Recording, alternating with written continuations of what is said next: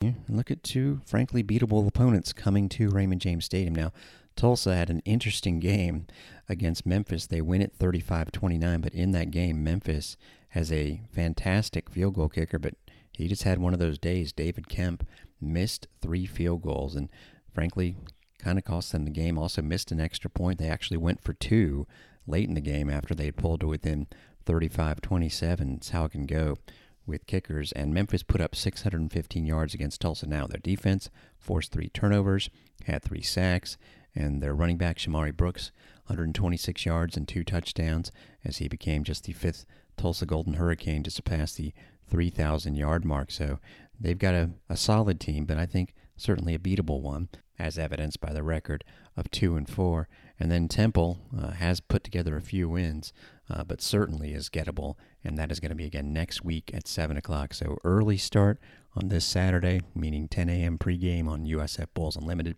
and then the following week is set for 7 o'clock. Also, love when we get the early look at the uniforms. The Bulls are going to be going with the green tops and bottoms with the gold numbers and the gold chrome helmet with the iconic green U logo on the helmets for this Saturday afternoon. I mentioned soccer honors. First of all, big time ups to Kazuna Takase, who was the goalkeeper of the week in the American Athletic Conference. When you have games with a bunch of goals and you have one that's a shutout, guess who's going to get the goalkeeper of the week? That would be the Bulls' own Takase. We told you yesterday about how he hadn't played since early in the season against Clemson, had an injury, came on, and got four saves for the shutout against the Owls. So he is the player of the week, or at least the goalkeeper of the week. Memphis got the offensive and defensive honors. If you want to check out full details, go to the Unlimited Unloaded page and check out yesterday's Around the American show as Memphis put up a big time win over SMU in overtime. And again, what that means is I believe I said on yesterday's show that Memphis was tied for second. It's actually UCF and Tulsa both at four and one because the Knights beat the Golden Hurricane in a thriller on Sunday night. And again, all these games had plenty of goals, and the Bulls had the only shutout. You knew Takase was going to get goalkeeper of the week. Uh, but with Memphis's back-to-back wins against UCF and SMU, Memphis is tied for third with SMU.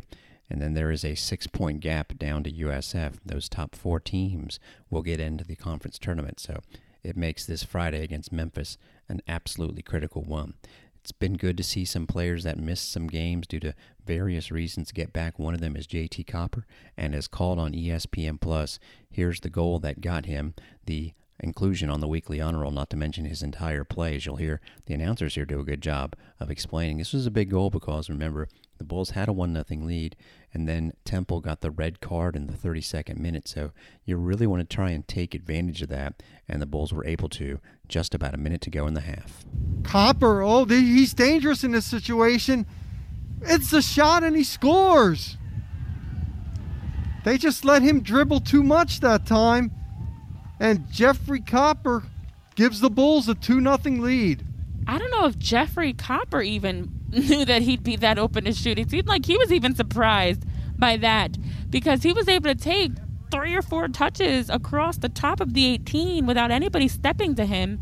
And nobody's on Temple's defense seemed urgent to close that down. And he was able to hit that lefty in back post um, right into the side netting. A beautiful finish, too. Like, look at this play. He starts out wide, cuts across his body, takes one, two, three, four touches, and time perfectly hit shot to be able to tuck that into that left post there. And he has had a tremendous first half. Uh, I mean, Copper and and Soga have, have really owned that right flank tonight for the Bulls. Shion Soga being the other bull that they referenced there. So good stuff. We'll hope to have a win for you on Friday night against Memphis. That'll be our second from now live play by play event with volleyball again at the Yuengling Center tomorrow night. On the women's side, when you score a game winning goal, you're going to get on the honor roll. Actually, a very good call here by Evan Weston and Milani Lee. As much as they were pulling for UCF, naturally, hmm, little spoiler here the ESPN Plus announcers are home based, whoever is at home. And sometimes you hear obvious evidence of that. In fact, UCF, which was supposed to be neutral at the end of that broadcast against uh, Tulsa on the men's side on Sunday, the announcer said charge on, which technically you're not supposed to. Anyway, these guys do a good job of explaining what happened at the end of the match. We'll take it from where UCF has a decent chance to score, so you can hear the interception by Cheyenne Dennis and the work that led to Lajmiri's goal, which got her on the weekly honor roll. Kristen Scott takes it central, slides it in. Gabara, she let it go, and it's cleared away by Dennis. Gabara just didn't take enough time there. She had an open opportunity to take the shot, but I think she got a little bit too nervous. Now Mouinho the other way for USF. Pass Rajayi and out to Nasello. And now UCF running back at goal. Nasello bearing down on Lewis. Cross comes to the top of the area. It falls. A shot and a goal! It's a winner! Lymiri wins it for USF with 50 seconds left on the clock. And you just keep going, Evan. You just keep going until you make your opportunities count. And that's exactly what she did there. They just kept going, kept attacking, and that one ended up in the back of the net.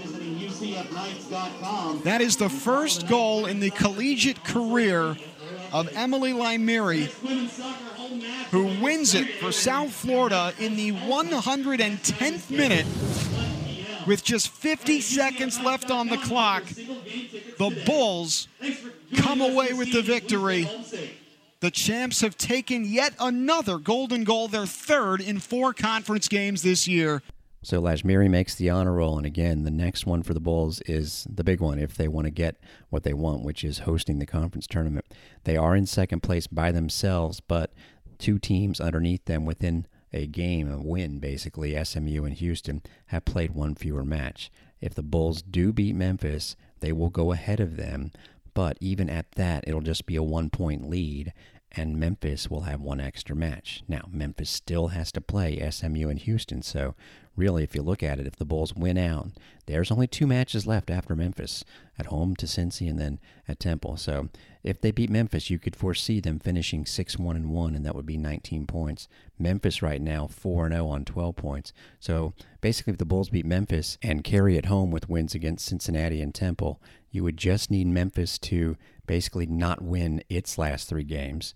And frankly, even though the Tigers are the highest ranked team in the conference now, you wouldn't mind the chances of that because they go to Houston this following Thursday. They go to East Carolina, which has been putting up some good results, and then they finish at home against SMU. But a tie against Memphis this week, and you can pretty much knock out the chances of being able to host the conference tournament. A tie or a loss, obviously. And at that, a tie or a loss opens the door for an SMU or Houston to actually jump the Bulls, and therefore they would have to be playing in the first round of the conference tournament. Although, if you look at it that way, they would get to play at home because the format is six teams make the tournament. Bulls are going to be one of the six teams. Top two get a bye, top team gets to host, and in the first round, three hosts six and four hosts five.